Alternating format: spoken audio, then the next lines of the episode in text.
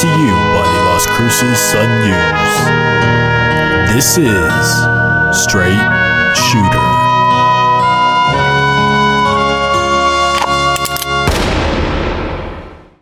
What is going on, everybody? This is Justin Martinez, aka Jay the Sports Dude. And if you are listening right now, let me just say thank you guys for tuning in to Straight Shooter, the podcast where I shoot from the hip and give you everything that you need to know about the New Mexico State men's basketball team. It is a podcast that will be published every Sunday at 6 p.m. on the Las Cruces Sun News site, our SoundCloud account, our YouTube account, our Facebook account, pretty much anywhere you want to find it, it will be there, guys. Each episode is going to be about 15 to 20 minutes long. So, with not too much time, let's get down to business. I'm coming to you guys from a spare room in the Sun News offices, but we're just gonna call it the saloon. So, barkeep, what do we have on tap for today? On tap today are projected role changes within the team, bold predictions for the season, and a preview of the Aggie season opener against Western New Mexico. Alrighty, thank you, Barkeep. Well, let's get started with those projected role changes. Now, the Aggies begin their regular season this Tuesday at 7 p.m. with a game against Western New Mexico at the Pan American Center. But not all of the team's familiar faces are going to be suiting up, as I'm sure you guys have heard by now. It really has become the story of the summer for New Mexico State. They have unfortunately been bitten by the injury bug. Starting point guard AJ Harris is out until early December with a fractured finger on his non shooting hand.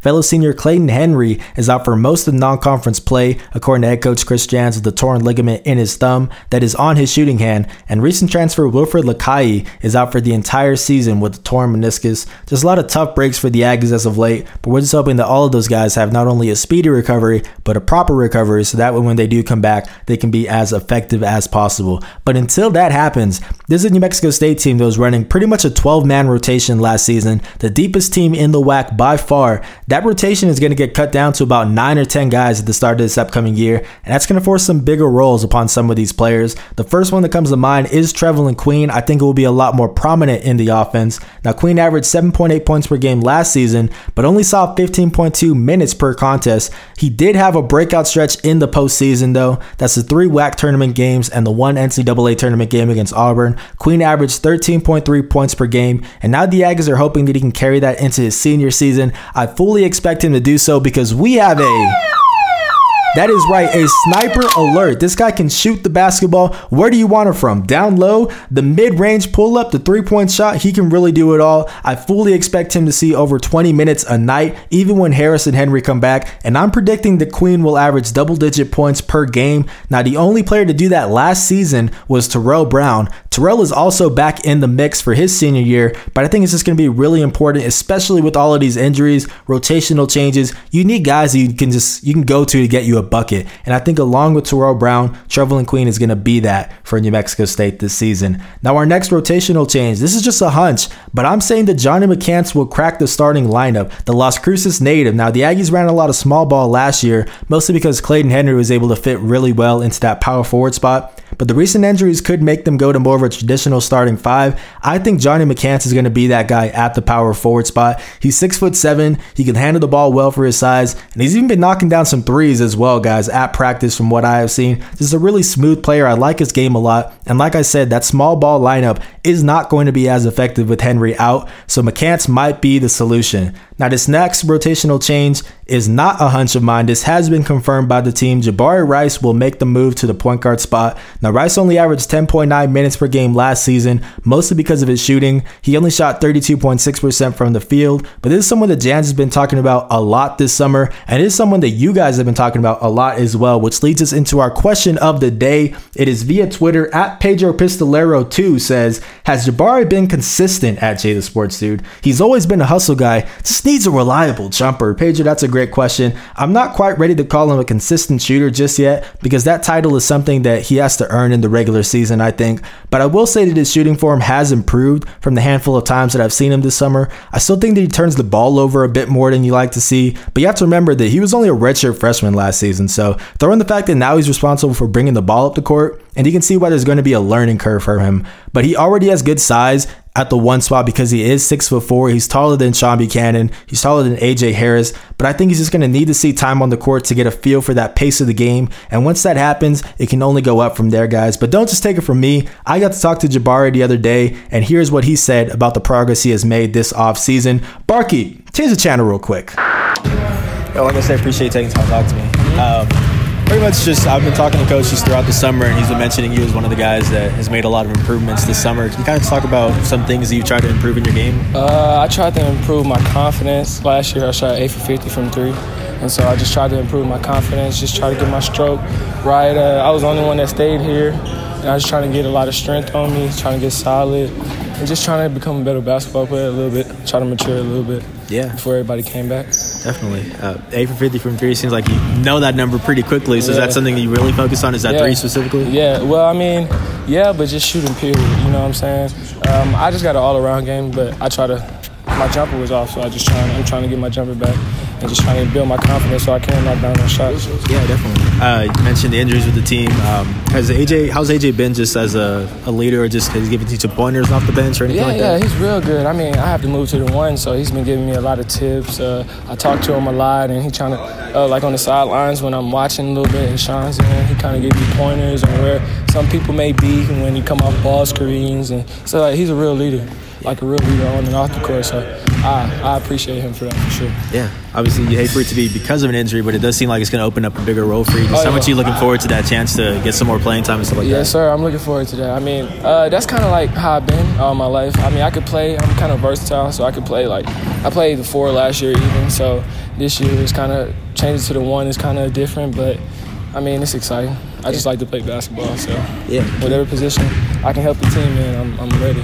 Definitely. Uh, can you of talk about just what the mentality overall is like for players like you and Shunn, both Shunn Buchanan and Williams off the bench? Uh, no days off at all. Like we, I come in here two times a day. I shoot after practice. Like it's just we gotta do more. It's never enough now. Now, I mean, with AJ and Clayton there, you can kind of like you know you know you got somebody there, but it's now you don't have nobody there physically. You just got them there mentally and just them talking to you. And so you got to just step up. You got to be ready for that position, and that's what we're working for. Yeah. We're in the gym late nights. We're in the gym early. We're here before everybody else, and we leave. We're the last ones to leave. So that's what it takes to just step up to that plate, especially feeling AJ and Clayton shoes. So. Yeah, uh, both of them are expected to come back like around Black conference time. play start. Yeah. Mm-hmm. Uh, can you just talk about what this group is going to look like once you all are healthy? Whew. Knock on wood. Man, yeah, but I mean, it's kind of scary because, like, the first year, my fault, the first year I was here, it was kind of like pretty good. It was a new coach, you know, I was a redshirt, and then second year it kind of like got going, and we had the 30 and five record. But this year we we had the mentality over the summer that we, we don't want to lose any games, and, and we're gonna try to win every game. We were working so hard towards that, and that just happened. So now they stand in the gym as much as they can, uh, what they can do, and we're just gonna keep working and we're gonna fight till they get back. And when they do get back, it's just it's gonna be very exciting. Awesome. Very exciting. Cool. Well, yeah, I appreciate you taking time to talk to me. Thank Thanks you, so much, man. Nice yeah, best of luck on the year. Alrighty, so that was Jabari Rice talking about the progress that he has made this summer. I apologize for that basketball you guys are hearing in the background. That was actually Clayton Henry, the same Clayton Henry who has a torn ligament in his thumb on his shooting hand, mind you. He was out there hitting threes with his offhand during the entire interview. And when I say hitting threes, I don't just mean he was attempting them, I mean he was making them, guys. He has a really great work ethic. He was actually the last one to leave the gym that day. I'm pretty sure he's going to be ambidextrous by the time that he is fully healthy. And like I said, we are just hoping that all of those guys have a proper recovery. But back to Jabari, I was really impressed with him because it just seemed like he had a good head on his shoulders. Even when you're watching him during practice, he's one of those guys that is constantly talking to his teammates in the flow of the game. He's listening to everything that Jans is telling him. You can tell he wants to learn and improve. And he actually knew the exact percentage that he shot last season as well. So that's somebody who knows, okay, the way I was shooting last season, that's not going to get me the role that I want on the team. He knows that he has to improve. He knows he's going to have a chance to carve out a role this season due to all of these injuries. And we'll see if he can make the most of it, guys. Now, that is going to carry us into segment number two. It is called Saddle Up. So, in this segment, I will be giving you guys predictions for the upcoming season and saying if I am, in fact, saddling up, meaning I believe that they will happen. Our first one New Mexico State will earn a Power 5 win this season. The Aggies have three chances to do so this year. They have road games against Arizona, Washington State, and Mississippi State, and they also might face the Cougars again in the Cayman Islands Classic. So, we're talking about possibly four games against Power 5 teams, and I'm going to saddle up for this one, guys. Now, I think the New Mexico State's most realistic target is Washington State because they did beat them both times last season. And even though it was only by an average of 4.5 points per game, the Cougars only returned five players this time around. So Robert Franks was a huge part of their offense. He averaged a team high 21.6 points per game last season, and he has since graduated. Point guard Ahmed Ali also averaged nearly three assists per game. He is transferred to Hawaii. This is a Cougars team that's dealing with pretty much even more changes than the Aggies are this season in the midst of their injuries. And I expect New Mexico State to capitalize when they face off on December 7th. I know it's on the road and it's going to be a tough environment, but give me the Aggies in this one. Now, our next prediction New Mexico State will sweep both UTEP and UNM.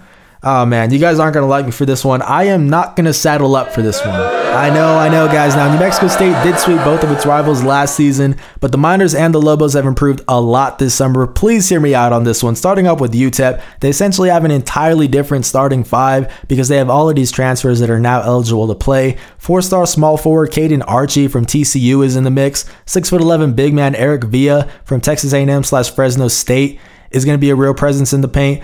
Daryl Edwards from LSU is going to be a really good floor general for the team. And in 6'5 guard Keontae Kennedy can knock down some shots. He is transferring over from Xavier. It's a team that has a lot of instant impact transfers, and that showed when they actually beat last season's championship runner up Texas Tech in a recent scrimmage. I know it's just a scrimmage, but for a program that has had its struggles lately, that is a really good sign of what's to come for UTEP basketball. Meanwhile, UNM has also put together a pretty strong squad. Despite seeing lead scorer Anthony Mathis transfer to Oregon, the team is returning redshirt junior Vance Jackson. He averaged 13.1 points per game last season. And then they have another guy who I'm calling the wild card, the X factor for the team, redshirt junior Jaquan Lyle sat out last season after transferring from Ohio State, but he is going to have a huge impact on this team, and he's really going to help make up for the loss of Anthony Mathis. Now, the Aggies are likely going to be without both Harris and Henry for all four of these contests, guys, and that's what's really holding me back from saying that the Aggies can sweep both of these teams. Now, if everybody was healthy, that'd be an entirely different conversation.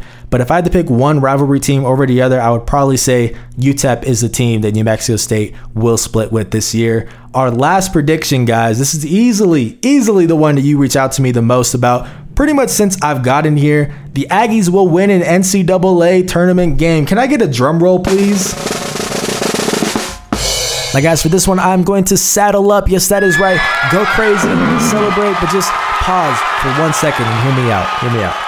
Now, we call this podcast Straight Shooter for a reason. It is because I call it how I see it. And let me tell you why I don't think it'll be as easy for New Mexico State to win a tournament game compared to last year. Now, the two most important things that a team needs for a tournament run is senior leadership and strong guard play, and the Aggies have both of that in spades. Nobody's going to argue that, and that's what's going to make them a tough out in the tournament. But my biggest concern is what is their resume going to look like? What are the games that they can win in the regular season? They're going to help them get a good seed and a good matchup because at the end of the day, that matchup is all that matters in the opening round. If you get out of that opening round, you never know what happens after that. But that's what gets a lot of these good teams caught up. That's what almost got Auburn caught up last year when New Mexico State almost beat them in that opening round. Now, the games that I think that New Mexico State can win in this regular season that would get a lot of attention would be Arizona, Washington State, Mississippi State. Maybe if they make a run in the Cayman Islands Classics, like those are the ones that are are really going to be big for their resume. And according to these timelines that we're getting, AJ Harris isn't going to be playing for those games. Clayton Henry isn't going to be playing for those games.